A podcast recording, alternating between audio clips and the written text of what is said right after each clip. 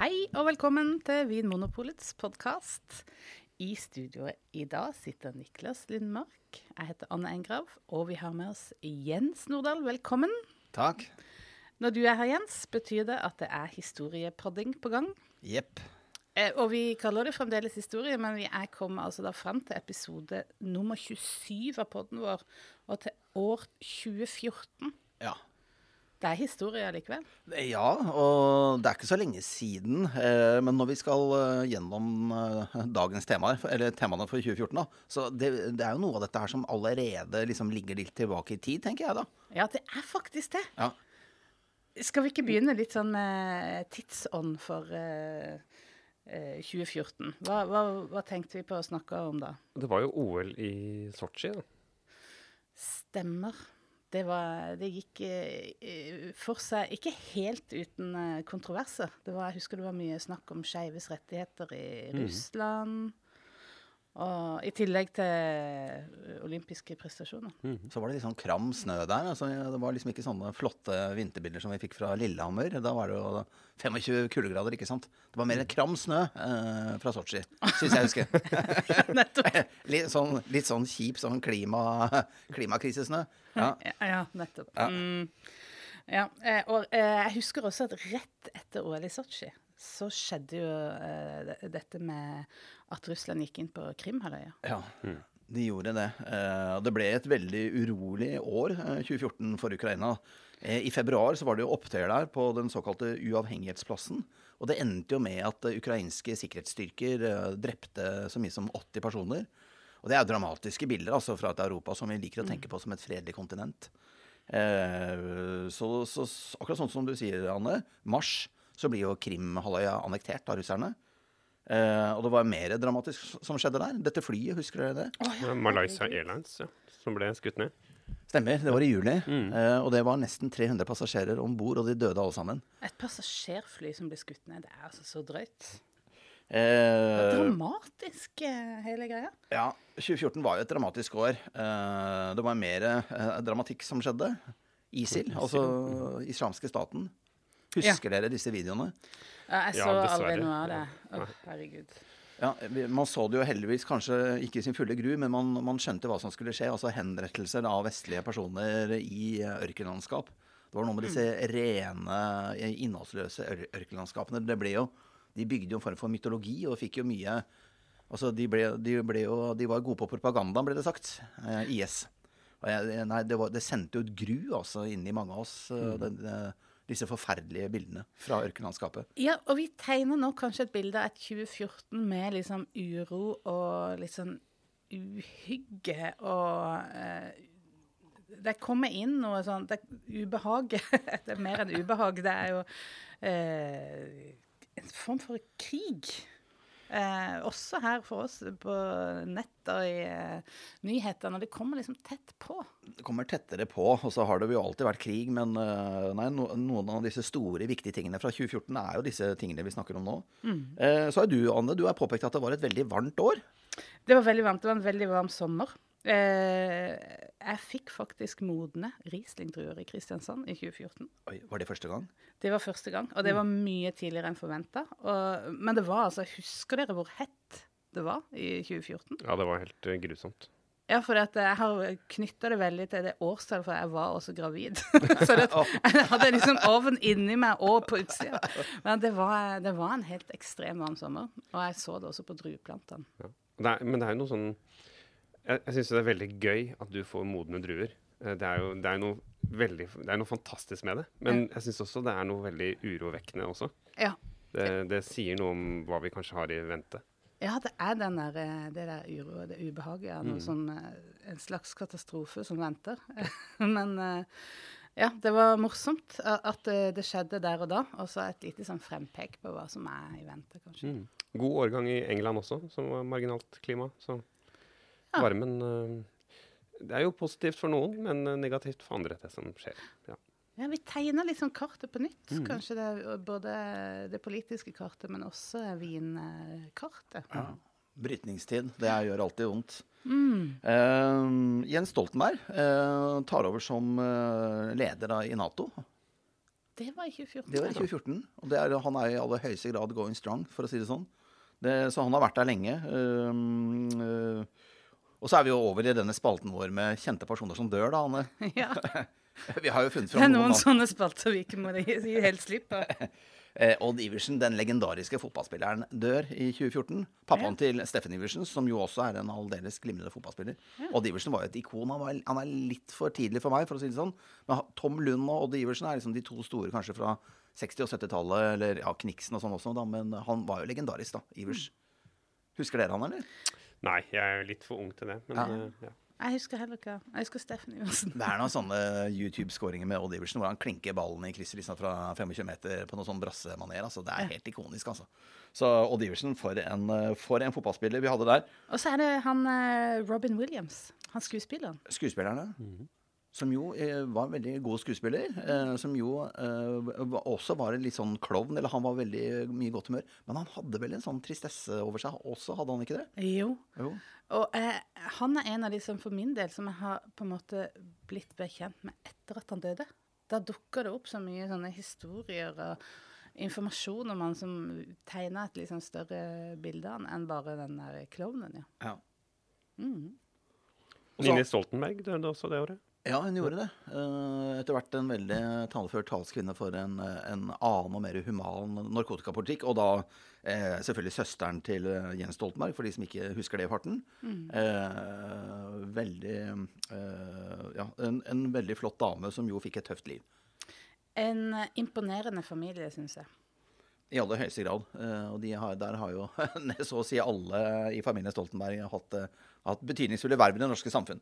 Det må ha vært tøft å miste søstera si når du får en sånn en type jobb. Ja, det tror jeg.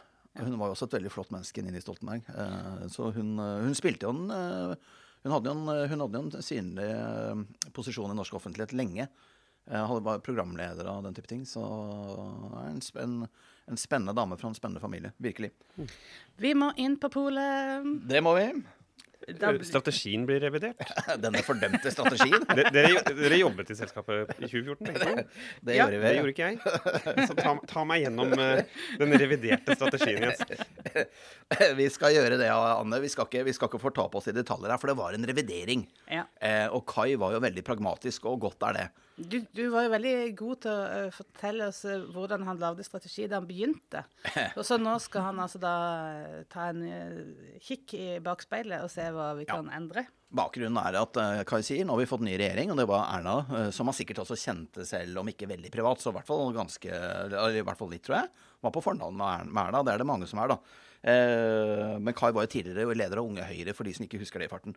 Uansett, Kai sa det. Vi har fått en ny regjering med en ny regjeringsplattform, og da er det lurt at vi pusser opp eh, vår strategi og gjør den mest mulig tidstypisk eller mest mulig relevant i forhold til det politiske styresettet som er her nå. Eh, men han sa videre også det. If it ain't broke, don't fix it. Yeah. Og det var akkurat det han sa. Han sa det på engelsk. Han sa det på American. han hadde studert var det Harvard, tror jeg? Altså, jeg tror han hadde Eh, det var noe sånn ja. Det var noe sånn. ja, så han, han var god på American slogans, for å si det sånn.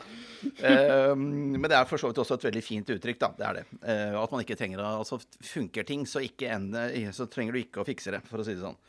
Eh, Så vidt eh, verdigrunnlaget, kjerneverdiene, visjonen, alt dette er sånn, det blir ikke endra. Tydelig, engasjert, inkluderende var jo verdiene våre, ikke sant.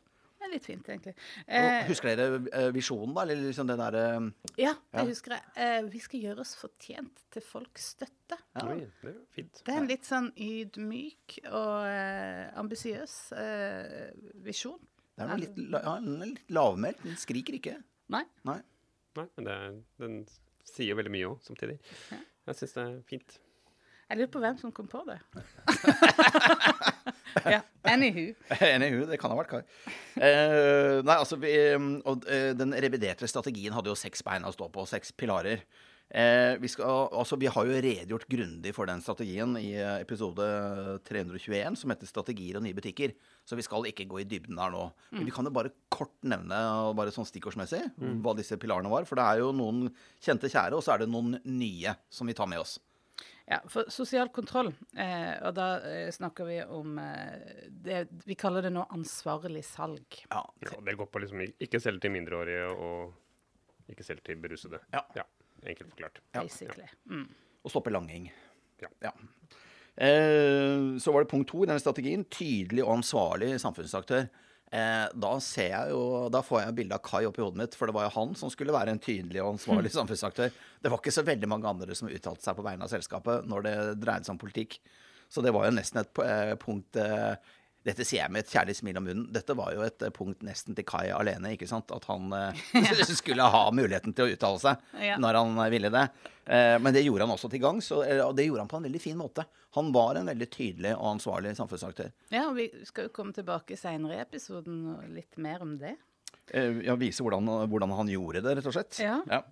Eh, god tilgjengelighet, det var en ny ting eh, som man la inn i strategien. Eh, for ti år siden så sa jo både styret vårt og ledergruppen at høyst sannsynlig så er dette politiske presset om å åpne nye pol. Eh, det er veldig mange kommuner uten pol, og veldig mange kommuner uten pol som vil ha pol. Eh, det var polets største strategiske utfordring.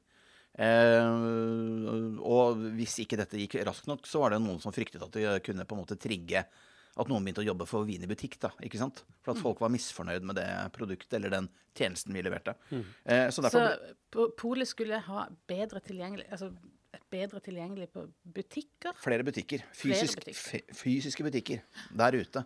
Så bedre tilgjengelighet på et pol for at polet skal holde tilgjengeligheten for alkohol nede. Ja. Hvis man ser det sånn. Eh, ja, Som er det- alkoholpolitiske virkemidler. Fordi det i, dag da er 350 butikker. Vi hadde jo litt færre da, ikke sant? og alternativet til oss er jo da dagligvarebutikkene som har 4500. Ja. Ja. Men det, det ligger jo inne at vi skal gjøre oss fortjent til folks støtte også. At det, skal vi ha god støtte i samfunnet, så må også tilgjengeligheten være god, da. Ja, det er et godt poeng. Helt klart. Eh, og vi skal jo alltid utvikle oss i takt med folks forventninger og behov. Så det å sette seg på sin høye pidestall og ikke gidde å gjøre en jobb, det er livsfarlig, og det, sånn har det aldri vært. Og det handler jo også om sortimentet vårt, at man skal da ha, som er det eh, fjerde punktet. Ja. At vi skal ha bredde og kvalitet, og at, eh, men også lønnsomhet, da. Ja. Virkelig. Punkt fem, resultatorientert, kompetent og samhandlende organisasjon. Det er sånne indremedisinske ting som vi, som vi Ja, kan vi bare det, ja, ikke sant? Og så, da. Den siste tingen som er kjempekul, og som vi også på en måte Som var litt ny, tror jeg, på den tiden. Vi kalte det DBK. Det beste kundemøtet. DBK! DBK. Og, og da ser jeg på deg, Niklas. Ja. For er det noen som kan DBK her, så må det være deg. Ja, du, det er veldig godt sagt. Som har størst butikkerfaring, og kanskje en nylig butikkerfaring. Ferskest. Ferskest. Ja, eh, det er klart det er noe som vi setter, har veldig stort fokus på i butikk. Ja. Um, vi blir jo målt på det eh, i stor grad eh, med mystery shoppers. Og, men det er jo en, viktig for oss, og er også en grunn til at vi kommer høyt opp på omdømmekåringer. og og at folk er fornøyd med oss. Ja. Vi skal uh, være til stede for kundene våre. Vi skal se, vi skal smile, vi skal lytte. Um, så vi skal være der for kundene og, og kunne bistå med hjelp. Ja. Og da er det liksom inne på punkt én. Og, og denne, denne DBK-strategien, eller det beste kundemøtet, det var, jo- det var delt opp i seks-syv underpunkter, tror jeg. Vi hadde flinke folk hos oss som jobba med det, jobba det fram. øh, og det er jo øh, til alle andre som vil på en måte få fornøyde kunder. Her, her kommer fasiten. Ja, snakk med Lise Gro. Du kan si det på en Vi skal ha god service, og vi skal overgå kundens forventninger. Da. Ja. Det er kanskje det, det som sier litt om de Det er beste kundene. ambisiøst. Det er ambisiøst. Mhm. Og som du sa, sånne enkle ting som å se eh, kunden, eh, lytte, være til stede, eh, og gjerne med godt humør. Ja. Eh, og så handler det om kompetanse. Høy varefaglig kompetanse. Det er viktig. Ja, og, den skal være, og der synes jeg der, Vi har alltid hatt flinke folk på opplæring i Vinmonopolet. Mette Eidså, Linn Huse Amundsen, nå Ly, ikke sant? Ly Wong. Eh, masse flinke folk der. Kompetansen og kunnskapen skulle alltid være lett tilgjengelig, eh, men også enkel å dele. Og det syns jeg, er, eh, det synes jeg er fint sagt av de som, har, de som jobber med opplæring og det og kunnskapsproduksjon i bedriften. Da. Le, øh, lett tilgjengelig kunnskap, og den skal være enkel å dele.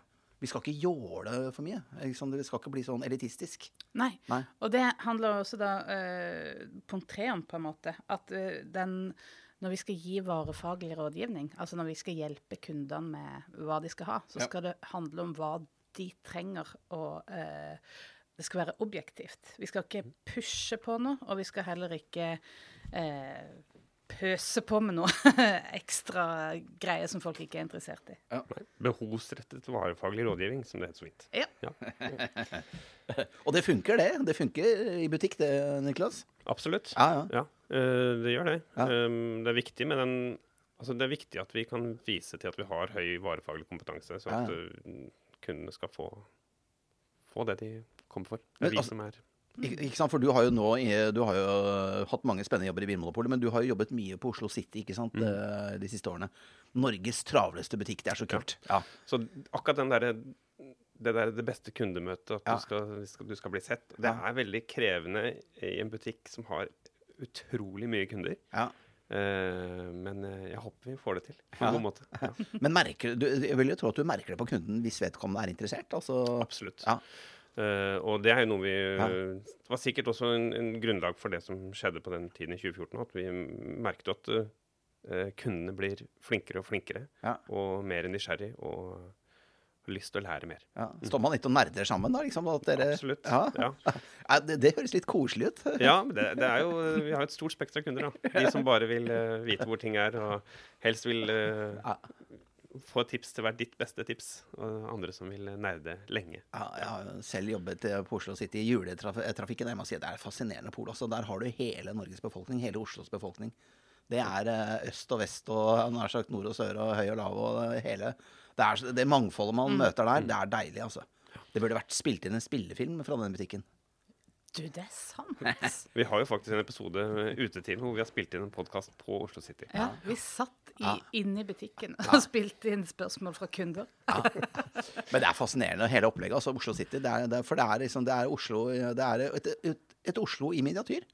Er det det, altså? Ja, du, dette vet du mer Nei, om. ja, jeg, jeg, jeg, jeg, jeg, jeg sitter her. La, eh, vi, vi går videre på listen, skal vi gjøre Ja, det? DBK. Vi er ikke ferdig med DBK. Nei, vi er ikke det. Vi skal ha ryddige og oversiktlige butikker. Ja. Og en vennlig og møtekommende atmosfære. Ja. Så, Interessant. Vennlig og imøtekommende. Da burde man jo hatt liksom, kanskje litt lav musikk.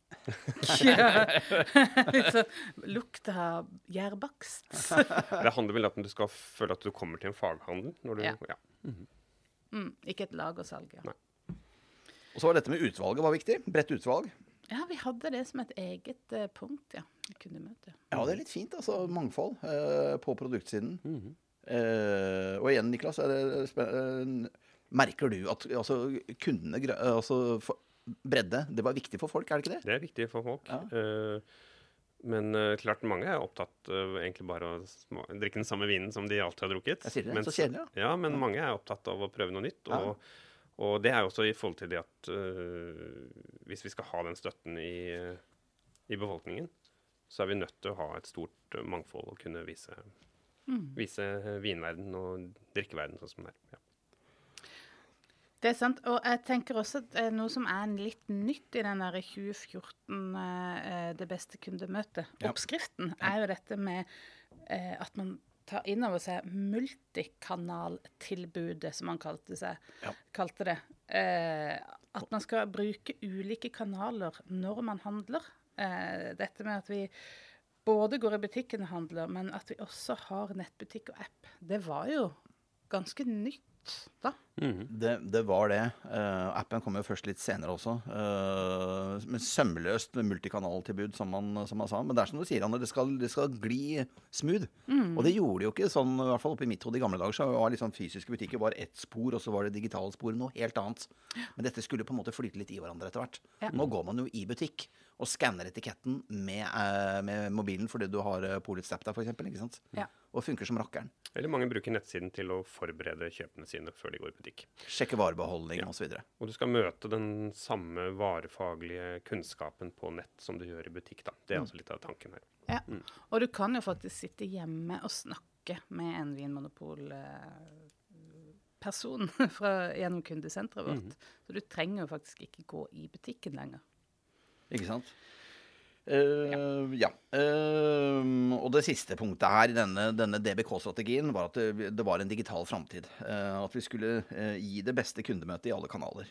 Enten vi da snakket om kundesenter, butikk eller, eller nettsiden, eller appen som jo utviklet på den tiden. Den var ikke lansert helt ennå, men vi jobbet jo med den. Nettopp, ja. Ja. Eh, så eh, eh, dette var kanskje det nyeste, den digitale biten Ja. i det kundemøtet. Mye av det andre hadde vi jo kanskje jobba med, men det var ikke satt så presist ned i punkter tidligere, eller?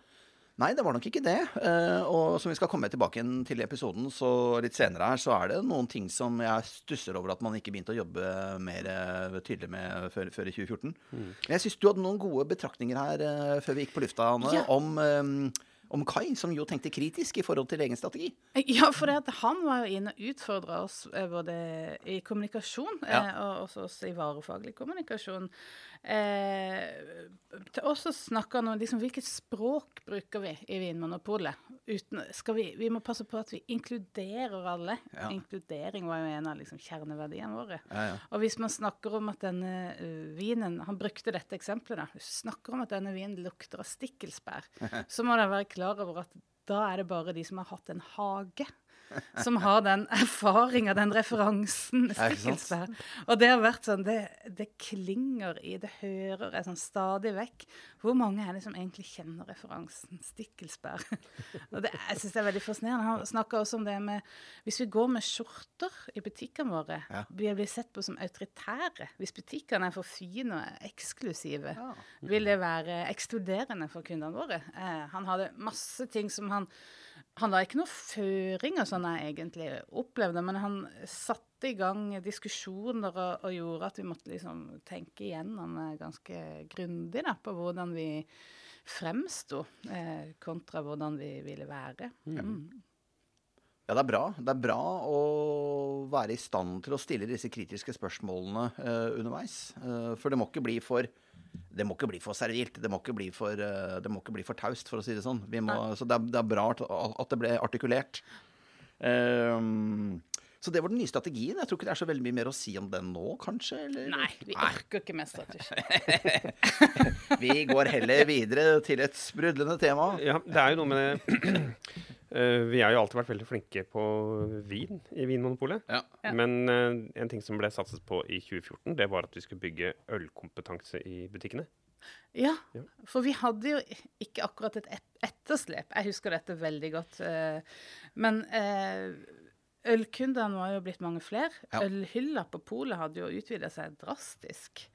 Eh, og du hadde jo sett den øltrenden Du hadde jo sett det på salgstallene våre tydelig. Det var kanskje du som på en måte satte i gang noe for oss der, Jens? Det kan jeg ikke huske, men altså, det var nok lett å se. eh, Og det var jo en kurve som begynte å øke. eh, Og det var, eh, det var jo en sånn bryggeritrend, eller mikrobryggtrend og selvbryggtrend i, i landet fra, fra 2010. Vi kan jo egentlig datere det ganske tydelig da, faktisk. Så at vi da begynner å bygge ølkompetanse i butikkene våre i 2014, det er jo bare på tide, da. Det er jo det. Ja, vi hadde nok hatt det men det, noe før òg, men vi, vi gjorde noen nye fremstøt, da. Eh, for det handler jo litt om at, å ta ølkunden på alvor. Ja. Dette var jo eh, folk som var like opptatt av eh, faglige spørsmål og, og bruksområder som vinkunden, men allikevel litt annerledes og mer eksperimenterende. Prøvde gjerne nye ting. ja. Eh, var oftere ute etter å prøve noe helt nytt, istedenfor å gå til de faste steder, altså mer sånn kanskje konservative vinkunden. da. Ok.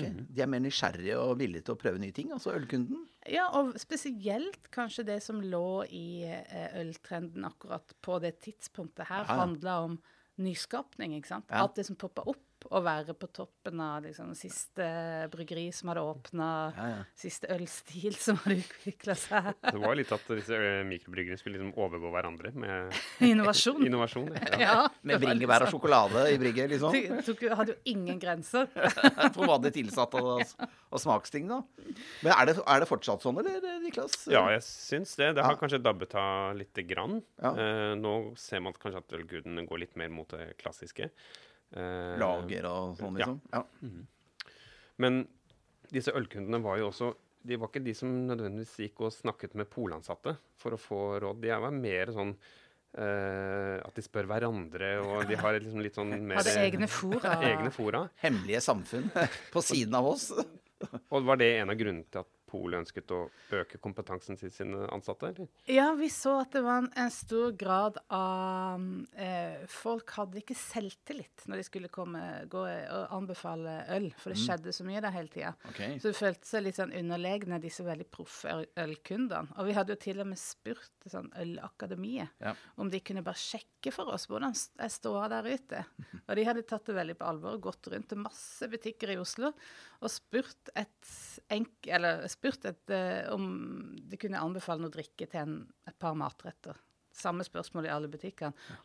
Og så kommer de tilbake til oss og sier interessant nok så svarte alle at nei, øleksperten vår er ikke på jobb i dag. det var litt vanskelig å svare på. så vi tenkte vi måtte gjøre noe litt sånn eh, ekstra for å få opp den selvtilliten, da. Og hvis vi da zoomer inn på Grünerløkka f.eks., for, eksempel, for der vet jeg jo at der gjorde de jo noe greier eh, for å bli flinkere på øl eh, i 2014. Har dere oversikt over det, eller? Nei, hva tenker du på da, egentlig? Eh, jeg vet at de på Grünerløkka begynte å prøvesmake systematisk. Ja. Eh, de prøvde rett og slett eh, De tenkte det at ok, øl og pølser det er jo en kombo som mange kjenner til. Ja. Og så begynte de å smake seg gjennom eh, ølmenyen opp mot pølser. ja. Ja. Og jeg er veldig på bortebane nå, for jeg er ikke noe sånn eh, smaksguru. Men altså eh, De testet da eh, pils, vet jeg, og do dobbel IPA og brown ale og Saison Farmhouse ale. Og, eh, de fant jo det at all, eh, alle disse øl øltypene passa jo til pølser. Ja, vi har lært mye. Eh, jeg syns jo dette er litt søtt, jeg da. Men altså, og her må dere korrigere meg, for det er dere som er de gode på varefag. Men altså, ølet eh, endrer seg ikke når man spiste pølser. Eh, eh, og man konkluderte med at eh, Ja, hva kan man egentlig konkludere med da? Altså når eh, hvis, hvis liksom Hvis ølet ikke forandrer seg når man spiser mat, er det, går det an å si noe varefaglig om det, eller Ja. blir det egentlig bare mest babbel? Ja, det gjør det, Jens. Jeg, jeg syns det er gøy du har trukket fram dette som en kilde, for jeg har skrevet det. det er meg som har skrevet Det det. er du som har skrevet det! Ja, shit, det visste jeg ikke. Det er så morsomt. Jeg har vært i arkivet og gravd. Jeg syns det var så søtt at de testet øl, øl og pølse på Grünerløkka. Kan ikke du si litt mer om det, Anne? Eh, Jo, jeg kan si det, for jeg var med på smaking òg. Men det, eh, det handler om at eh, vin kan endre seg. Når du får veldig salt mat, Ja. så, kan du, så kan vinen virke mindre fruktig og friskere. Ja. Hvis du får veldig søt uh, mat. ikke sant? Så vinen oppleves forskjellig alt etter hva du spiser. Ja. Det er mye av det vi må tenke på når vi setter vin til mat. da. Men når det gjelder øl, så forandrer den er en veldig robust drikk. Den er blitt Maltet er blitt røsta av å varme. Du har liksom okay. En sitter igjen med en mer sånn stabil drikk, da, som eh, ikke endrer så mye karakter I forhold til det du spiser. i forhold til det du spiser. Eh, og da er det Derfor sier vi at det er ofte enklere å sette øl. At det handler veldig mye om hva du liker, men også om eh, eh, At det ikke endrer seg At ikke det skal overdøve for mye, da. Ja. Så, mm, Og, og pølser, da tenker jeg på Det er litt sånn robust mat. Og hvis da øl er litt sånn robust drikke, Ja. så det passer da robust mat og robust drikke sammen? ja. Gjør det det? Ja, det gjør det. Ja, det gjør det. Jeg syns det er en veldig god konklusjon. Men Var det bare Grünerløkka som gjorde dette, eller reiste dere rundt? Nei, vi reiste rundt. Vi hadde en sånn, så vi besøkte ulike pol, og så viste de frem ølhylla si. Og så skrev vi om det i eh, internmagasinet vårt, Apropos. Og da var vi med pølser eh, på Grünerløkka. Eh, og så vi, tok vi med oss reker og dro til Jessheim. In, Innlandspolet Jessheim. Det var frosne reker, og jeg, jeg gråter. Men ja, Hva så vi gjorde en del. Hva fant dere ut om reker da, på Jessheim? Ehm, altså at reker er en mye mer sånn delikat smak. Ja. Det har ikke så mye eh, Det har ikke så mye sterke smaker. Så for at ikke du skal overdøve maten helt, så må man gjerne ha de litt sånn lettere, mildere øltypene, da. Ja.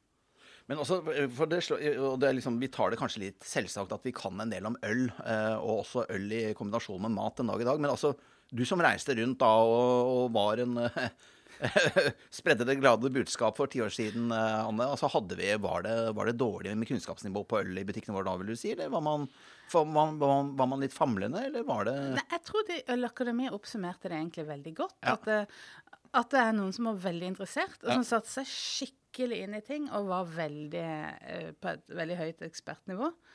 Og det tok litt lyven av de andre, som da følte seg veldig underlegne, og som ble redd for tok, orker ikke liksom sette i gang med å sette seg inn i et helt nytt fagfelt. da, For de fleste hadde jo en, en vininteresse i bunn. Ja. Så det var liksom sånn du valgte litt eh, om man var vin eller øl. Mm. Så det å få noen sånne derre basic eh, sånn, Noe sånn grunnleggende eh, kunnskap som man kunne bygge videre på, det var veldig stor hjelp, tror jeg. Mm. Så jeg har vært i gamle styrepapirer og gravd fram en formulering som jeg syns er ganske fin eh, om dette her. Uh, og det er at uh, øl Vi solgte det i ganske lave volumer. Uh, det var ikke så viktig for oss på omsetningen. altså Det var ikke så veldig mye penger å tjene på, på dette. Men det var viktig å ha et eh, godt tilbud av øl, og ikke minst kunne mye om disse produktene, for å være en god faghandel. faghandel. Det var derfor vi gjorde det. Så det var liksom ikke, det var, eh, det var for at vi skulle leve opp til vår egen eh, standard og vårt eget løfte om å være en god faghandel. Ja. Vi kjente det at vi kan ikke, vi kan ikke behandle noe stemoderlig. Det går ikke. Vi Nei. er nødt til å ta alt på alvor. Og da tenkte jeg at hm, ja, når jeg leste det, så tenkte jeg at ja, det er bra. Det er bra at man tenker sånn. Det er sant. For det er, det er sånn Ja. Jeg syns det, nei, jeg syns det var fint. Flott. Men du, skal vi videre? Vi, er- vi jobber jo eh, med flere ting, eh, spesielt her på eh, kjedekontoret. Ja. Vi gjorde det. Vi skal til noe ganske spesielt her. Eh, I hvert fall noe veldig uvanlig. Ja. Vi har nevnt det før, men vi legger jo ned en butikk. Oi. Ja, og det, ja oi. Det, det kan du godt si, Niklas.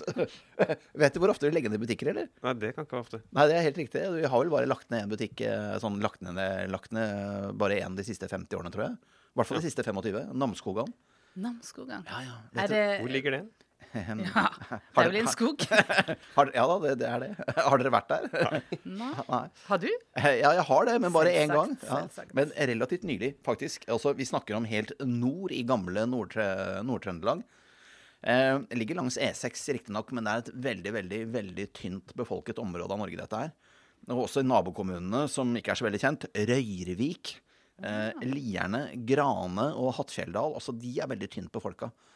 Eh, ja. Så det er liksom Namsos, Namsdal, Namsskogan. Er dette eh, beslekta er- Ligger de i nærheten av hverandre? Ja, nærheten, men ikke sånn helt i nabolaget. Men eh, hvis man er i Grong, da, øh, så er det dette er nord for Grong. Eh, men sør for Mosjøen, hvis folk sier Hvis det sier folk noe. Eh, Ok. Mosjøen ligger ganske langt sør i, øh, i, I Nordland. i Nordland. Helgelandskysten. Veldig flott by for øvrig. Eh, veldig, veldig Ja, veldig flott by. Var dette sånt uh, minipol, sånn kategori 1-pol, som du har snakket om tidligere, eller? Det var det. Det var en del av denne politiske pakken som kom som en bestilling fra Sylvia Brustad i 2007. Eh, Så dette var en del av en testordning. Og en del av eh, eh, testen var at hvis butikkene ikke dekket egne utgifter, hvis de gikk med underskudd, så skulle de legges ned. Vi ga Namsskogan fem år. Det var jo en litt sånn spesiell bestilling her, for det var jo, det var jo det var nok noen politikere, ikke Arbeiderpartiet, altså, men det var nok noen andre som satt i regjering som, eh, som hadde bestilt akkurat den, eh, den butikken. Stemmer. Vi har snakka om det i eh, en tidligere episode, som heter 'Strategier og butikker', er det ikke? Jo, og små butikker. Stemmer. Det er helt riktig. Så det var en politisk bestilling der, og så tester man det. Men så lever ikke Namsskogan opp til testen. Vi selger eh, ganske lite der, ca. 10 000 liter i året. Vi taper 300 000-500 000 kroner i året. Og hvis vi da skal være helt tro mot testkonseptet, og den bestillingen vi jo fikk både fra departement og for så vidt politisk eh, ledelse, men også fra styret, så skal den jo legges ned. Det var jo et vilkår for testen. det. At alt som ikke greide økonomisk eh, greide seg økonomisk, det skulle legges ned. Så vi gjør det. Vi, vi, vi får et styrevedtak om å legge den ned. Vi gjør det. For den hadde gått altså rett og slett med underskudd. Eh, den, opp mot en halv million kroner i året. Den Eh, tjente aldri penger. en gang til. Den tjente aldri penger. Aldri penger, og ville heller ikke greie å gjøre det. Ja. Sette 10 000 liter i, i litt perspektiv, da. Så det er det Oslo City selger på en av sine beste dager. 16. mai. Ikke sant? I løpet av ja, Shit. Og det var det Namsskogan solgte på et Ett år. Ja.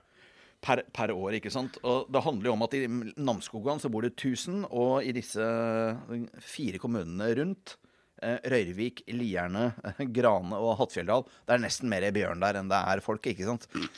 Det er jo 5000 mennesker til sammen eh, som bor i disse områdene, som er 10 000 kvadratkilometer stort. Eh, og bare for å sette ting i kontekst her. Akershus, gamle Akershus fylke, 4900 kvadratkilometer stort, ikke sant. Altså det er dobbelt Ja. så stort som Akershus. som Akershus. Og der bodde det jo 720 000. Eller bor det 720 000, ikke sant? Men i disse kommunene så bodde det fem Her 5000. Så det, det handler jo om at noen områder blir for skrint på folka. Jeg lurer på, hvis ikke jeg roter fælt Jeg tror FN definerer ubebodd område til å være mindre enn én person per kvadratkilometer. Og her er det også 0,5 person per kvadratkilometer. Så ifølge FN så er dette ubebodd område. Vi greier ikke å, Polet greier ikke å drive butikk i ubebodd område. Så enkelt er det, altså. Ja. Men hva, hva sa kommunene når vi vedtok å legge ned Polen? Nei, De likte det dårlig, og det forstår vi godt. En kommunes rolle, og ikke minst ordførerens rolle, er jo å kjempe for kommunens eh, interesser og tjenestetilbud. Så de var på tilbudssiden, de. Og de hadde hatt en god dialog med Coop. Altså, Namsskogan senter er jo veldig koselig, og der er det en liten Coop-butikk og en liten kafé. Og jeg har vært og spist der, og det er jo koselige folk som jobber der. Og jo, men det er hyggelig! Det er veldig koselig på Namsskogan. Men det er bare litt for lite. Det er ikke så mye folk der. Eh, og, men de var på tilbudssiden. De sa jo det at eh, Polet kan jo drive butikken sin, men når det ikke er kunder der, så kan jo de ansatte på Polet de kan jo gå og jobbe på Coop. Så, kan ah, ja, jo, sånn, ja. så kan jo Coop betale lønning når det allikevel ikke er kunder der. Men ikke legge ned butikken. Eh, så de var på tilbudssiden, og da svarte styret vårt at nei, det går nok dessverre ikke. Eh, de sa vel noe sånt som at innspill fra kommunen om samdrift med Coop vil innebære at Coop subsidierte lønn eller driften av butikken, samt at lokalene knyttes sammen med Coops butikk. Det blir, det blir jo nesten litt sånn vin i butikk-løsninger, og det er jo litt, litt vanskelig. Det er no go. Det da har du helt rett i, Niklas. Eh, og de, de skriver jo da at dette er ikke forenlig med vinmonopolordningen om eh, å, å overlate driften til Coop på slike premisser. Så det kunne ikke være en eller annen sånn form for pragmatisk løsning her sånn på lokalt nivå. Det er akkurat sånn som du sier, eh, Niklas. Altså Det hadde jo ikke blitt vin i butikk, men det hadde blitt veldig nært, Veldig nært, vin i butikk. Så denne lille butikken da, som åpna i eh, 6. mars 2008, Ja. den ble altså da stengt 16. april 2014. Eh, siste salgsdag i påsken. Er ikke det nesten litt sånn symbolsk? Du tenker litt sånn korsfestelse? I hvert fall for Namsskogans del. ja. Men det ble ikke noe gjenoppstandelse i Namsskoga. Men det er fortsatt ikke noe butikk der. Det er fortsatt ikke noe butikk. Nei, du har ikke vurdert det nå i det siste? Det er ikke kommet på blokka Det er ikke skjedd noe som har endra situasjonen? Nei, dessverre. Altså, jeg må si jeg er veldig svak for Namsskogan som sted. Uh, og Det er en nydelig skog, og det er veldig mye grantrær. Uh, det er, og det er et flott lite senter, men det er eh, det er jo ikke, det er jo ikke annen handel der enn en Coop og en flott kafé. Ja, Og, og litt interiør. akkurat interiør er Ja, det ja, plass til. Ja. Folk må ha stearinlys landet rundt. Sånn er det. stearinlys og, og, og, Ok. og fine servietter. Men påsken er over, Ja. og så kommer mai, og da skjer det noe eh, som får konsekvenser for polet, eller potensielle konsekvenser for polet. Ja, vi får sjokk. Dette er et av de første sjokkene vi får i 2014. For 2014 er et år for dramatiske sjokk for oss i polet. Og det er som du sier, Niklas, vi får et, vi får et realt sjokk. Ja. Taxfree, innreisekvoten blir økt fra fire til seks flasker hvis man dropper tobakken. Ja. Å, det husker jeg. Det var Siv Jensen som var finansminister, det, ja. Ja, ja, ja. Og det, var- jeg sitter jo her nesten lamslått i studio ti år etter når dere nevner det. Jeg blir jo nesten litt sånn sjokkert akkurat nå. Ja, For ingen visste noe i Polet om dette? Ingen visste noe om det. Det kom som lyn fra klar himmel, og vi skjønte at dette her var, dette var dårlige nyheter.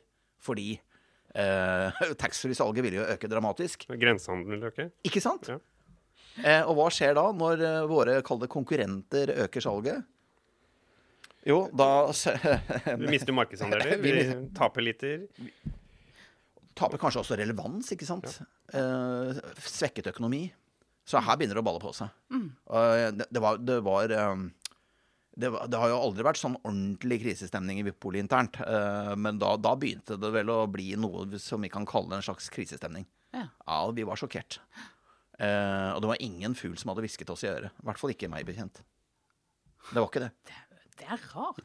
Og det er jo også uh, merkelig at det legges fram av en finansminister, kanskje. For det, det koster jo også uh, Norge mye penger ved at vi mister jo uh, avgiftene som normalt ville komme inn gjennom en polordning, da. mange hundre millioner kroner i året. Tre-fire hundre. Dette var jo tall som jeg mener Finansdepartementet selv regna på.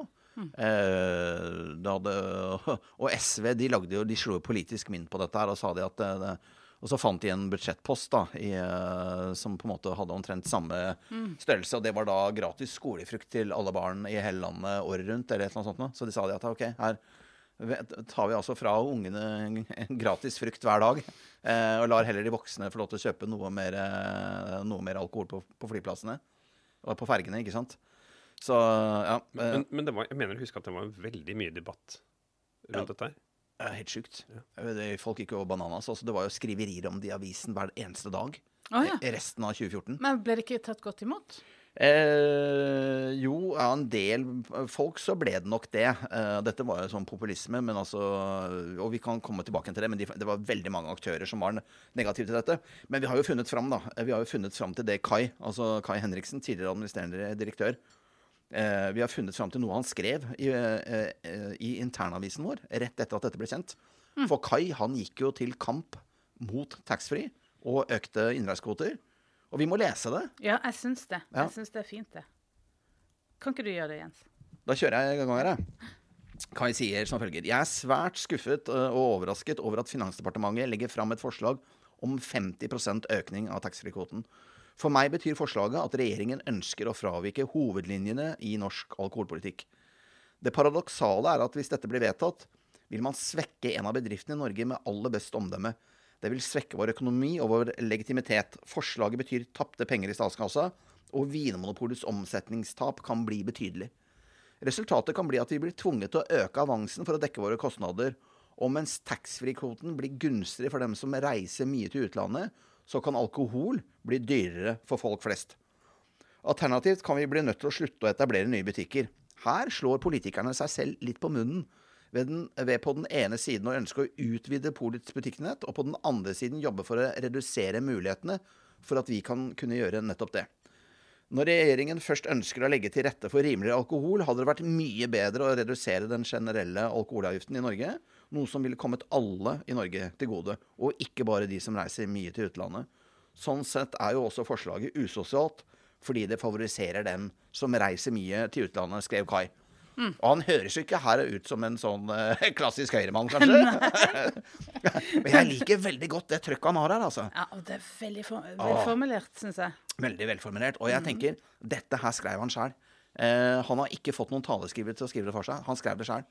Eh, jeg kjenner energien hans Ja. i, det, i disse ordene. Ja. Det, er, det er faktisk litt fint. Det er, det er, jeg, jeg liker det. Det er ordentlig bra. Eh, men som dere var inne på i sted her, altså forslaget eh, til Siv Jensen og, og Ernas blå-blå regjering møter jo massiv motstand. Husker dere dette, eller forresten? Jeg husker det. Ja. Jeg husker det. Ja. For det var øh, Vinmonopolet sier jo nei til dette forslaget. Ja, Kaja klar og tydelig. Ja, VBF, eller uh, Vin- og brennevinsforeningen. Uh, ja. ja. Eller Vin- og bryggeriforeningen. Ja. Ja. Uh, Aktis, Blå Kors, de sier nei. Hvem, ja, ved Mina Gerhardsen. Jeg bare lyst til å på en måte ta en liten sånn shout-out til henne. For hun hadde vi jo mye med å gjøre en periode, og det må jeg si. Hun Det er var også en klar og tydelig dame. klar og tydelig dame, og hun eh, er jo Hun er flink, altså. Fy søren. Så hun er hun Og det, det var dame med integritet og med et klart hode. Så hun snakket jo dette, dette imot, og jeg ble ordentlig imponert over hvor, eh, hvor dyktig hun var. Og Folkehelseinstituttet. Camilla Stoltenberg, det vet vi jo nå. Etter korona fikk vi jo det tydelig plassert der. Og så har vi hele søskenflokken nevnt i denne episoden, faktisk. Ja. Hun var tydelig. Legeforeningen sa nei. LO sa nei. LO sa nei.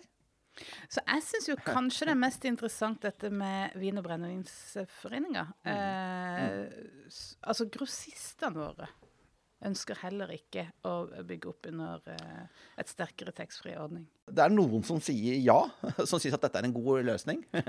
Ja. Det er de som eier taxfree-butikkene. Altså, det er en investor som heter Terje Stykke. som er, eh, Han sto fram i media, han bor i Drammen, sikkert en hyggelig fyr, men han sto fram og sa han syntes dette var helt strålende. Han eier jo TRN, altså Travel Retail Norway, sammen med Norgesgruppen eh, og Heinemann. De som tjente penger på dette, syntes jo dette var en god løsning. Eh, Thomas Angel i Virke eh, sa at dette var en god løsning. Utover det så var det veldig få som applauderte forslaget. Så det fikk eh, veldig mye motbør. Eh, og alle de store avisene i landet raljerte jo med forslaget. Og de, de, ganske, de var ganske, de var ganske sånn samstemte i argumentasjonen. Husker dere noe av argumentene avisene leverte mot denne eh, økningen? Ja, det helt åpenbare er jo at det er eh, Altså, det det er, ikke bra sånn miljømessig, fordi at dette her eh, er jo en slags oppfordring til å fly mer. Det blir det. Skade for folkehelsen? Ja, fordi du svekker en uh, polordning? Uh, ja. Eller fordi at du oppfordrer folk til å kjøpe mer i slengen. Det er kanskje det. Du kjøper, Istedenfor å si at du kan maks kjøpe fire flasker, så sier du du kan kjøpe seks flasker. Det, alle vil jo da kjøpe seks flasker, selv om du ikke trenger de seks flaskene. Dette dokumenterte jo da forskerne på Folkehelseinstituttet, de som da var kollegaer av Stoltenberg, de dokumenterte jo at alkoholkonsumet økte under, altså med økende taxfree. Så når du øker tilgjengeligheten eh, sånn sett, altså man vet jo det pris og tilgjengelighet er de tingene som driver et konsum oppover. Her øker jo tilgjengeligheten i kraft av at man da kan ta inn flere flasker, som du sier, Anne. Så konsumet øker. Og et økende konsum er jo dårlig nytt for folkehelsen. Så, sånn blir jo det begrunnet. Du nevnte i sted, Niklas, det koster jo samfunnet penger, ikke sant? Ja, vi taper jo mye avgifter. Ja. Mm. Eh, så det var en voldsom dynamikk i bakkant av dette her. Og det tok ikke mange dagene før eh, Kristelig Folkeparti og Senterpartiet fremmet forslag i Stortinget om at Polet skulle ta over taxfree-salget. Ja. Det jo, dette var heller ikke noe som var blitt tatt opp med Polet, da? eller? Nei, på ingen måte. Eh, men VG tenkte også at dette var en god altså avisen VG tenkte at dette var en god, eh, god eh, løsning. Og veldig mange andre aviser skrev jo om dette på, på lederplass. Og, og, tok standpunkt til at Tok den type standpunkt. For å bevare hvilemonopolet, for å ha en god, effektiv alkoholpolitikk. Men ikke minst, som du sier, dette med det klimamessige. ikke sant? Fordi at dette er jo noe som trigger flytrafikken, får flytrafikken til å øke. Og i en verden med økende klimaproblemer, så skal vi jo ikke legge til rette for økt flytrafikk, mener mange. Mm. Altså flere fordeler ved å fly, da. Det er ja. på en måte det som er mm. Flere fordeler ved å fly. Eh, vi skal også komme tilbake til hvordan, hvordan taxfree-ordningen eh, trigger, tax, trigger flytrafikk ganske snart. Men vi må jo lese litt mer av det Kai skrev. Ja. Eh, for det, denne debatten ruller og går hver eneste dag gjennom hele sommeren 2014. Og så når Kai kommer tilbake igjen på jobb over sommeren, så, er det ny, så skriver han en ny tekst eh, om taxfree. Apropos vår, vår, interne magasin. Ja, Skal vi lese kort litt av starten der òg? Ja, gjør det. Ja. Okay.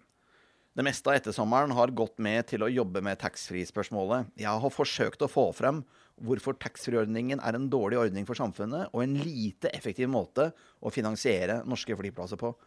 Tenk deg at flyet var oppfunnet i går, og at vi i dag skulle diskutere utbygging, utbyggingen og driften av de nye flyplassene. Ingen ville foreslått at vi tar de tre mest skadelige varene i samfunnet og selger disse uten skatter og avgifter på flyplassene for, for å finansiere utbyggingen. Men på, på flyplassene selges jo nettopp sukker, alkohol og røyk avgiftsfritt i store mengder. Det sa Kai, blant annet. Det, det er mye ting um, som er fint her. For det ene så syns jeg det er som en slags sånn dagbok.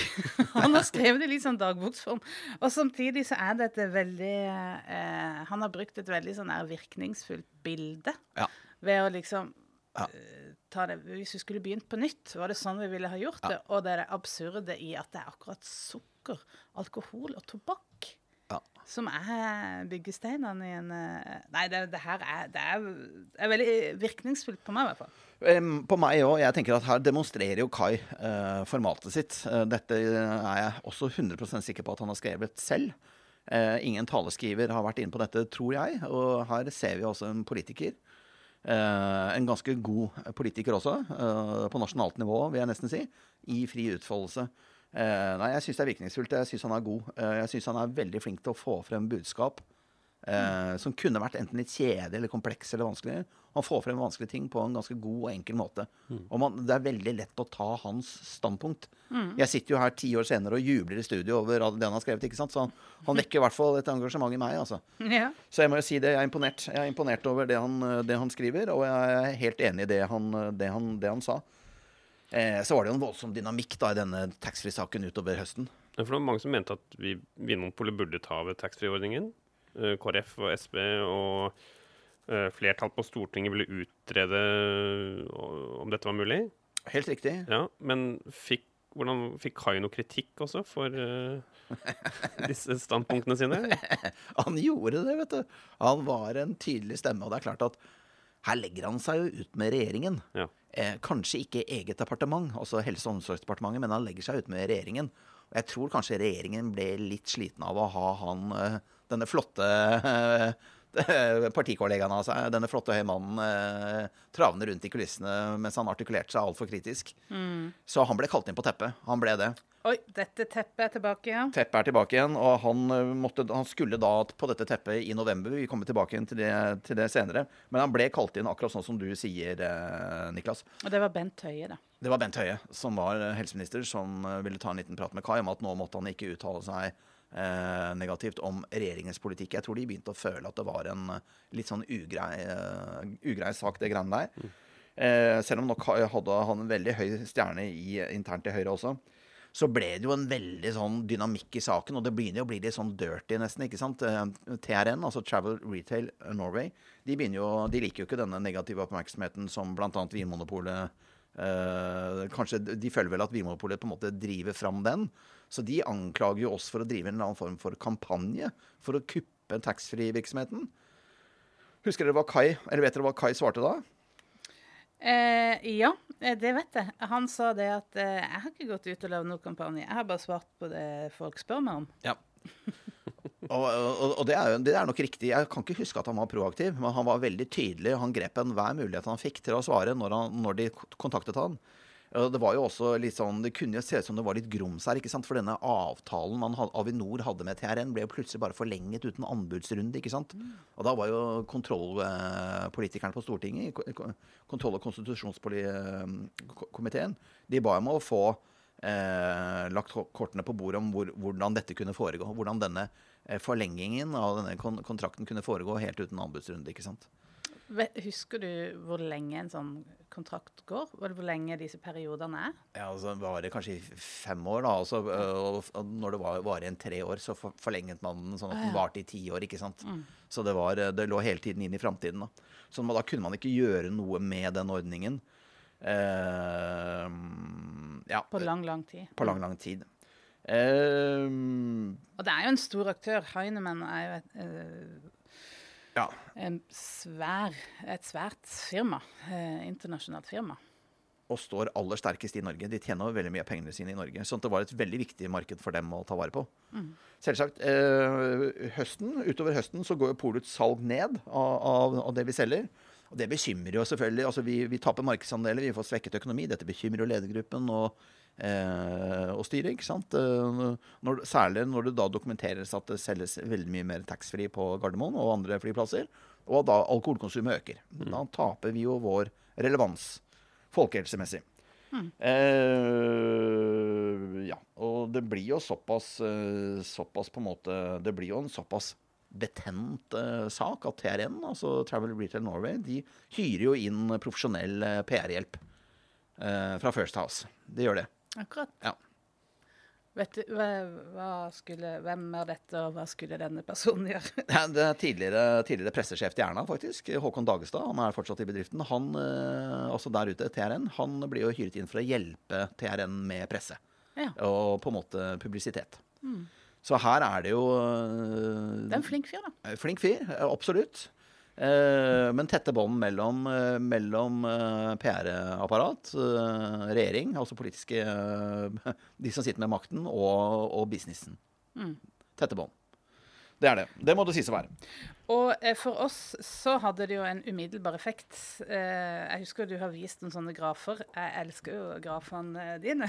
For du, har så, du viser så tydelige årsakssammenhenger. Og Ja. da, eh, da kan vi jo se omtrent ifra eh, dette økte innreisekvotene sto i kraft, kan vi se det på vårt salg. Vi kan det. og Vi fikk jo et år med, med nedgang, og det bekymret jo både styret og, eh, og ledergruppe, som jeg sa i sted. Og det er klart at eh,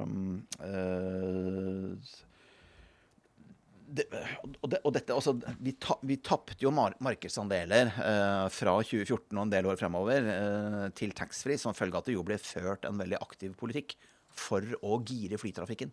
Man ønsket å få flere til å reise med fly, og man ønsket å få flere til å kjøpe taxfree. Og man ønsket også å få ned prisen på flybillettene ved å, få, ved å sette ned avgiftene på Altså flypassasjeravgiftene. Eh, og da ved å dekke det inntektstapet ved at folk la igjen mer penger i taxfree-butikkene. Mm. Dette var jo en villet politikk. Eh, altså Vi har jo brev. Eh, det, det, det ligger på Det er bare å google, så finner man jo brev brevveksling mellom Avinor og, samf og Samferdselsdepartementet, hvor man da sier at uh, man har fått innspill fra flyselskapene om å redusere flyavgiftene, altså passasjeravgiftene, for å øke, for å øke trafikktallet, altså passasjermengden. Og da vil jo disse, denne økte passasjermengden vil jo da handle mer på taxfree-butikkene og legge igjen pengene sine der på den måten. Og da får, jo, uh, da får man jo inn økte inntekter fra økt taxfree-trafikk. Så det er, jo den, det er den politikken som føres i Norge, eh, som vi kan lese ut fra brevveksling mellom Avinor og, og, og Samferdselsdepartementet. Og det er ikke da rart at, uh, at flytrafikken øker, at taxfree-salget øker, og at polet taper markedsandel. Dette er jo en villet politikk, og jeg tenker det er jo også ganske vilt at dette er en vill politikk med tanke på den klimasituasjonen vi er i. Mm. Eh, Men denne reduksjonen i passasjeravgiften, det gjaldt jo kun transferpassasjerer til utenlandsreiser, så det var jo det gjaldt kun de som skal kjøpe taxfree. Ja, ja, det stemmer. Og det er jo Og det var for å øke den kommersielle aktiviteten på ja, ja. flyplassen. Dette brevet har vi, og det ligger jo på, på, på internettet. Uh, så det, det, står der, og det er på oppfordring fra flyselskapene har Avinor foreslått å redusere avgiften, står der. Så, så det, er, det, er, den politikken som føres, og da er det ikke rart at vi får et taxfree-problem i Norge. Det er ikke rart at, at, klimautslippene fra fly øker dramatisk når det er den politikken som føres. Så jeg må si, og det skjønner vel lytteren, jeg, må, jeg må si jeg er litt sjokkert over at det er sånn vi velger å gjøre det. Og det er jo helt reelt. Tredje kvartal så økte salget med 32% på taxfree. Ja. Og så flater det ut hos oss. Ja. Så det er klart Det, eh, det har en, sånne små ja. endringer i politikk. Det er små sånn ja.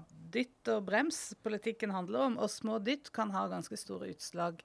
for store ringvirkninger. da. Jeg syns det er fascinerende å se. Veldig fascinerende å se. Og hvorfor er dette relevant i Polets podkast? Jo, det er fordi at den politikken som føres, den svekker jo Vinmonopolet. Mm. Eh, og det er den, den, politikken som føres innenfor samferdsel, altså den svekker jo da Vinmonopolets relevant som alkoholpolitisk eh, virkemiddel. Så Gro Harlem Brundtland hadde jo rett nok en gang. Alt henger sammen med alt. Jo, men det gjør jo det. ja. uh, og så begynner vi også da å uh, føle på mer av en sånn derre det, det føyer seg inn i den 2014-tidsånden med den derre bekymringene. Ja. Ubehaget. Hva er det som kommer nå? Uh, og så var det litt sånn andre, mer sånn dagligdagse ting vi holdt på med, da. Eh, kampen mot hyllevarmere. Ja. Høres jo veldig dramatisk ut. Men det er jo ikke så veldig dramatisk. Nei, lavfrekvent eh, ja. i butikkhyllene. Ja. Hva betyr det? Lavfrekvente altså, varer? Det betyr jo at um, de varene som selv har lavt uh, omløpshastighet, da. Det som ikke noen vil ha. nei, nei, det trenger ikke å være det som Jo, men det kan være, det kan være veldig kostbare varer som selges, uh, det selges lite av. Ja. Uh, men sånn, sånn, som i butikk, så er vi jo opptatt av det. Vi skal ha under 15 lavfrekvens, som det heter. Så vi kan ha litt sånne krydder i hyllene som kan, kan stå der lenge. Men vi skal ha minimalt med det. Ja. Vi burde hatt en egen ordbok med sånn der eh, vinmonopolord. Hyllevarmer ville stått i den boka. Ja, jeg syns det er et, det er et litt koselig ord, men det er, jo, det er ikke så bra med hyllevarmere. Nei da, det er jo varer som ikke selger, så vi må luke vekk det. Ja. Ja. Uh, ja, for det er helt tullete å fylle opp butikkene med varer som ingen vil ha. Det, det skjønner vi jo. Ja. Uh, men det er jo nesten litt rart at vi ikke har starta en kamp mot hyllevarmere før. Ja, altså, 2014, det er litt seint. Ja, ja. det har nok vært noe fokus på det, men altså igjen da, Vi nevnte det vel litt i sted. Det er enkelte ting som det er, det er, rart at man kanskje ikke har lagt fullt trykk på tidligere. Men det er noe med at man tok noen ekstra grep rundt det å, å, på en måte jobbe med sortimentet. Det ja. bare, handler ikke bare om å få de riktige tingene inn, men også hvordan man setter sammen det og får ting ut, kanskje. Absolutt. Men så er det en annen, det andre kanskje store sjokket for oss ja. i Vinmonopolet i 2014. Ja, og det er derfor 2014 er et litt sånt mørkt år for oss òg, altså. Ja. Jeg må si det, altså. Mm. Hva skjer, Jens? Eh, jo, altså mens taxfree-salget går til himmels og, og regjeringen fortsetter å modernisere norsk alkoholpolitikk, eh, så får vi liksom et sjokk nummer to da, i løpet av noen korte måneder her, og det er at eh, Kai, eh, vår kjære sjef, at han er alvorlig syk med kreft. Uh, han måtte raskt inn til operasjon, og det var jo kreft i bukspyttkjertelen. Og det er en ganske ikke- alvorlig kreftform. Ikke noe å tulle med. Nei. Og vi skjønte instantly at det var ganske alvorlig. Jeg husker jo at eh, Kai var jo på jobben ganske raskt etterpå. Han fortalte litt om hva han hadde gjort og sånn den dagen. Han hadde vært på, vært på sykehuset og da fått diagnosen. Eh, han skjønte at det var alvorlig, og da dro han rett hjem, som han sa, og gikk rett ned i vinkjelleren og hentet opp en sånn ikonisk vin som han hadde eh, kjøpt med tanke på å drikke om 20-30 år. Og så sa han det til oss at liksom, den vinen, den skal jeg drikke og nyte og kose meg med mens eh, jeg fortsatt er her. Eh, så han gikk ned og hentet en av de virkelig godbitene som Og jeg vet ikke hvilket produkt det var. Og hadde vi visst det, så hadde vi ikke kunnet si det. For det er jo alkoholreklameforbud i Norge. Men eh, vi skjønte jo at det var alvorlig når han fortalte historien på den måten. At han tok en av de virkelig store, ikoniske vinene som han hadde tenkt å spare i tiår. Den gikk den kvelden. Han fikk, eh, han fikk eh, beskjeden om at han hadde kreft. Og han var veldig åpen om eh, denne Ja. diagnosen. Forbilledlig. Ja, jeg syns det. det Han gjorde det til noe som ble ikke lett å snakke om, det jeg kanskje overdriver, men at det var ikke noe som var skjult. Nei, han eh, snakket om eh, behandling, og han eh, og Det var ikke sånn at han nøt å utbrodere detaljer og sånne ting, men han var, som du sier, Anna, han var forbilledlig klar og tydelig på det. Og det gjorde det at altså, dette kunne blitt vanskelig. Det kunne vært sånn at folk hadde sett vekk og ikke hadde prata med han om det. Men man kunne jo snakke med han om det. Så han var også, han håndterte sykdommen sin på en ja, på en veldig skvær og real og åpen og flott måte. Og det er godt gjort, altså, for det var alvorlig, eh, en alvorlig sykdom han hadde. Han hadde jo kreft i bukspyttkjertelen. Og det er jo en, en kreftform som har litt dårlige, eh, dårlige prognoser. Ja, dessverre. Ehm, Hvordan, hvordan påvirket det Vinmonopolet? Dere jobbet jo her begge to. Ja. Eh, Hvordan, hvordan var stemningen i, i gangene? Eh, sjokk og vantro først. Og, og han var jo en veldig sånn vital og levende fyr som hadde kontroll på, på alt. Så det at et, et av de mest sånn karismatiske og levende menneskene eh, eh, man hadde møtt, eh, liksom skulle bære på en dødelig sykdom, bare den tanken var veldig rar og nesten ikke til å forstå sånn rent intellektuelt. Men han var jo borte fra jobben en del. Han ble sykemeldt. Han måtte gjennom operasjoner og behandling. Og det er klart at vi gikk jo inn i en form for dvale, vil jeg nesten si, Anne. Kan du, eh, husker du det sånn, eller? I hvert fall jeg husker det sånn, altså. Ja, jeg hadde jo Jeg jobba ikke så tett på akkurat den biten sånn som du gjorde. Jeg hadde jo mine sånn drifts... Jeg, vi vi jobba Ja. liksom uavhengig av dette. Du Så jeg- reiste rundt og spiste pølser og smakte øl. Men jeg, jeg husker det, det jeg, Du forklarte det, satte ord på det for meg, at det, det er noe med det at han har liksom vært en sånn ekstremt sterk mann. Han, har, han viste en sånn voldsom styrke. Og det at han plutselig ble ramma av noe så dødelig, det gjorde jo bare sånn rent personlig så ble det et sjokk. Og fikk jo liksom, så jeg tror vi alle var i en litt sånn eksistensiell krise. Bare hvor Husk å leve-type stemning. sånn eh, på det personlige plan. Men du har nok rett at sånn akkurat i Spesielt kanskje i ledergruppa eh, oppover i liksom Blant ledere i polet, så var det kanskje litt sånn vent og se-holdning. Hva skjer nå? Også Hvis man da deler på en måte selskapets eh, hverdag i to ting, da, to hovedspor, drift og, og utvikling Det er klart at vi fortsetter jo med drift. Altså vi, Det er uh, varer inn og ut av hyllene, det er mm. kunder inn og ut av butikkene.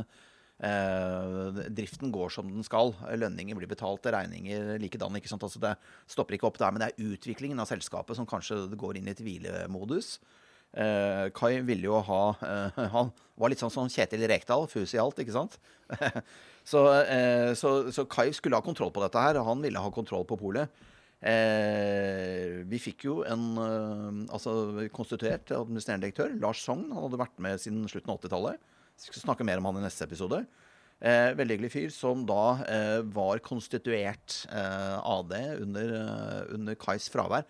Eh, Kai hadde nok gitt han ganske strenge fullmakter, skulle jeg tro. Eh, kjenner jeg Kai rett, så hadde han gjort det. Eh, og i starten Altså, jeg var nå en av dem som satt ganske tett på kai. Eh, og da var jo jeg vant til at ganske store jeg var, ganske store arbeidsoppgaver skulle løses ganske raskt. Det var vi jo, vi som satt tett på kai, vant til. Det var en del av det å jobbe tett med kai. Og veldig lærerikt, bare så det er sagt. I starten da, Jeg skal innrømme det at jeg syns det var litt deilig at tempoet gikk noe ned. Mm. det skal sies. Og det første halve året altså Det var selvfølgelig utrolig trist å tenke på at Kai var, eh, var syk.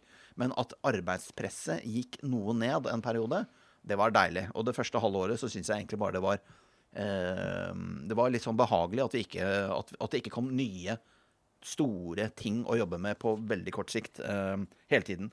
Eh, men etter hvert så blir det ganske kjedelig. Eh, så når Kai hadde vært syk lenge, så er det sånn at, at jeg tror veldig mange i organisasjonen da begynte å kjenne på en rastløshet. Vi ville ha han tilbake igjen. Eh, og det, selvfølgelig, det ville vi uansett. Men også fordi at vi tenkte det at eh, vi må utvikle selskapet videre. For det er noe med det at der hadde Kai vært en, en motor og en drivkraft helt uten like. Altså. Han har bygd kultur fra dag én, og han, han Vi skal jo begynne å oppsummere han kanskje i neste episode, da, men han setter jo virkelig spor etter seg. Altså. Han skriver seg inn i polhistorien som en av de aller største direktørene våre. Det må jeg bare si. Det må jeg bare si. Ja, eh, skal vi Er det tid for en liten kommunerunde, eller? Ja, Norge Rundt må vi ha. En, Jeg du, kan det. ikke, du kan ikke stille spørsmål om det. Nei. Hva sier du, Niklas? Hvilke Altså- pol ble det som åpnet i 2014, Jens? Eh, Andebu, som var en eh, egen kommune da, men som er en del av Sandefjorden nå, ble jo eh, åpnet. Og de markedsførte seg som omsorgskommune. Jeg tror de hadde sånt digert eh, senter for folk med høreproblemer. Døve. Så, eh, så de, det var det De hadde liksom de, Alle kommuner må ha eh, noe. må ha en identitet. Så An Andeby kommune var da den store Ja, eh, kommunen med et stort hjerte, da. Ja, jeg ville ha spilt på noen sånn Andeby-vitser hvis jeg skulle lagd det. Men det skal Ja, uansett. eh, Herøy kommune på eh, Helgelandskysten får. Og da har vi jo gjort et poeng tidligere av at det finnes jo to kommuner som heter Herøy i Norge. Og dette er altså ikke den i Møre og Romsdal, men den i Nordland får. Flott, fin natur der ute. eh, Værhardt og, mm, og koselig sted. Men en av våre mindre butikker. Har dere vært der? Nei. Nei? Nei, nei, nei. Har du? Ja, jeg har vært der. Selvsagt. Selvsagt. Lyngen. Legendariske Lyngen. Ja. Lyngenreker. Ja. Å ja, det er derfor jeg tenker ja. Mm. Ja.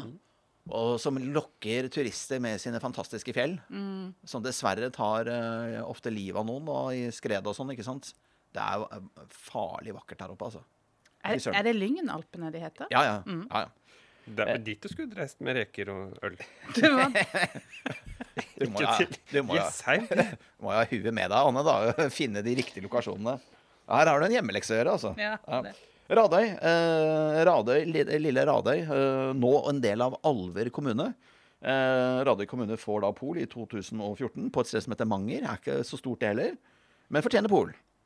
eh, Fornebu eh, i Bærum eh, var vår første nyetablering i Bærum på 25 år, faktisk. Akkurat. Det husker jeg. Fornebu senter. Ja, og det var jo, for for de som ikke vet det Jeg tror kanskje vi har nevnt det så vidt der, men altså Fornebu eh, blir jo nesten Altså etter at eh, flyplassen ble lagt ned der og flytta til Gardermoen, så er det jo mm, et av de mest sånn spennende byutviklingsprosjektene i norsk historie. Det er kanskje bare Bjørvika i Oslo og Leangen i Trondheim og noe sånt noe som kan måle seg. Altså. Eh, veldig, veldig spennende, eh, det som foregår der.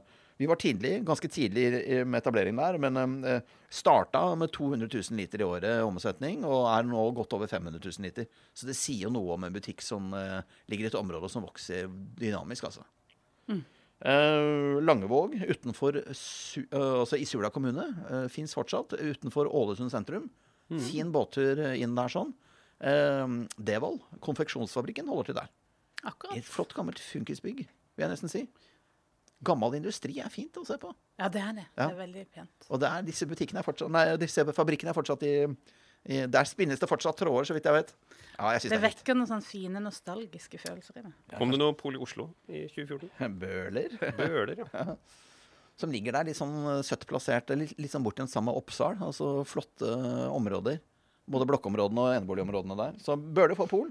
Eh, Hinna i Stavanger. Mm. der der hvor Stavanger stadion ligger. Litt sør for byen, i retning Sandnes, da. Altså litt sør for sentrum. Eh, så får vi Åsane. Eh, Åsane I Bergen, Ja, ja. i Bergen. Eh, Der ligger butikkene våre veldig tett. Der er det veldig mange milliarder. eh, Så der, er det på, altså Der tror jeg det er en 3-4-5 milliarder i omsetning på et veldig kort Eller på et veldig lite område. Men det, er, men det er så mange milliarder samla da at vi har to butikker som jeg tror de ligger med 700-800 meters eh, avstand. Og de forsvarer livet begge to. Så når det er så mange milliarder i sving, så må vi faktisk være til stede med to butikker. Ja, for alternativt så kunne man bare bygd ut til en kjempesvær supermarkedstørrelse. Ja, øh, men det er når, når, når ting passerer to milliarder, så blir det så stort at du rekker ikke gjennom uansett. Nei. Så da, da, da blir det to pol der. Eh, og det er også en bydel med over 40 000. Eh, det er klart at de, øh, over 40 000 mennesker de kan fint øh, dele på to butikker. altså. Og så var det da Søndre øh, Land med tettstedet sitt Hov. Det er vel der de produserer noen møbler, tror jeg. Noen stol.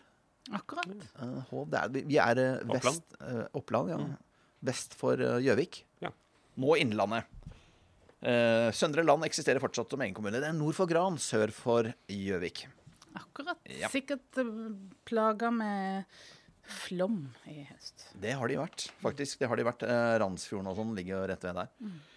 Eh, vi begynner å nærme oss et, eh, et, eh, et, et oppsummering av dette 2014. Ja, et voldsomt år, egentlig. Et voldsomt år. Jeg håper ikke det har blitt for dystert for uh, lytterne, dette her, altså. Men vi kan ikke sminke det heller. Vi kan ikke det. Nei. Det er jo noe sånn, det er noen oppturer, det er jo noen nedturer.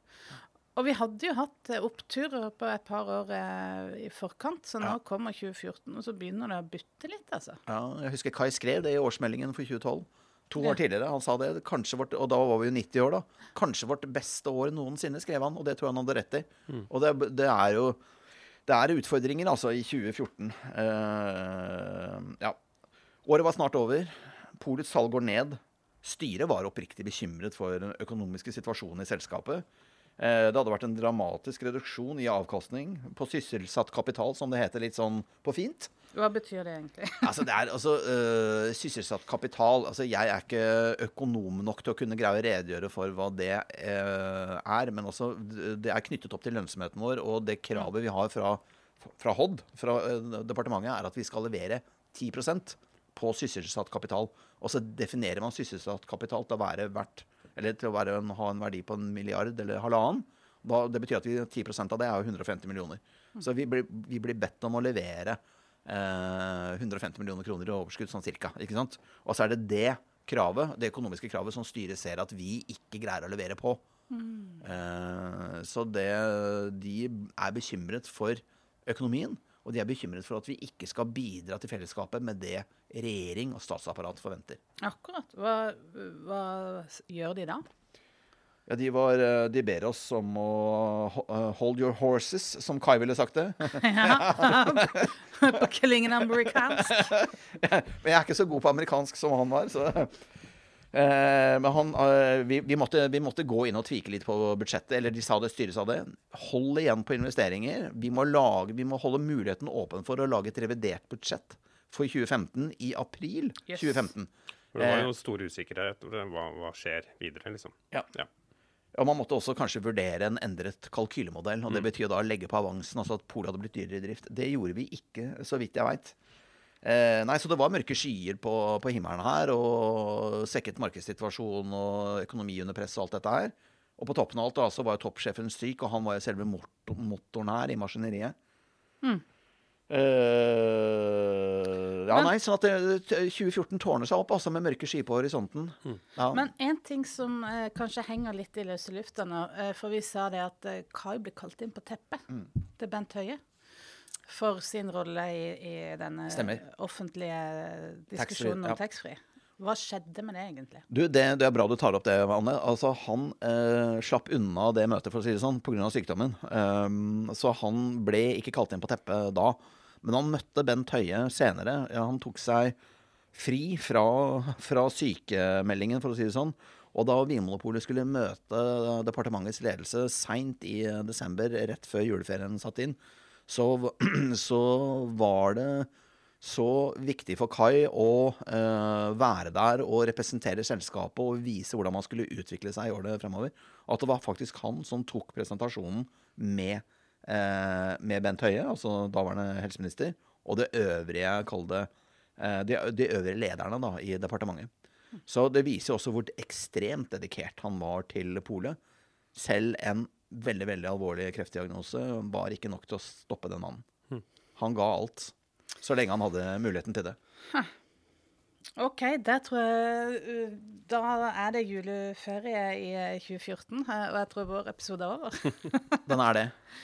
Kan du gi oss noen sånn små hint om hva vi skal snakke om neste gang, da vi bikker over i 2015? Det er veldig mye spennende. Eh, Det er dynamikk på veldig mange områder. Eh, Sykdomsbildet til Kai, blant annet. Eh, Men det, også, det er spennende ting som skjer med, med sideprodusenter som kommer på banen. Og det er jo veldig mye som skal skje i 2016. Eh, 2015 blir jo et litt sånt år i dvale, faktisk. Akkurat. Ja. Greit. Men du, Anne. Ja. Vet du har lyst til? Hva da? Jeg har lyst til å reise rundt og spise pølser. Jeg trodde du hadde lyst til å dra til Jessheim.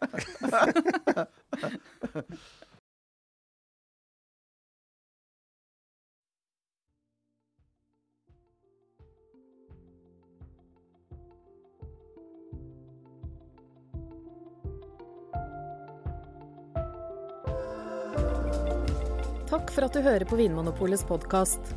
Har du forslag til et tema i podkasten? Send mail til podkast at vinmonopolet.no. I tillegg svarer kundesenteret deg på e-post, chat og telefon.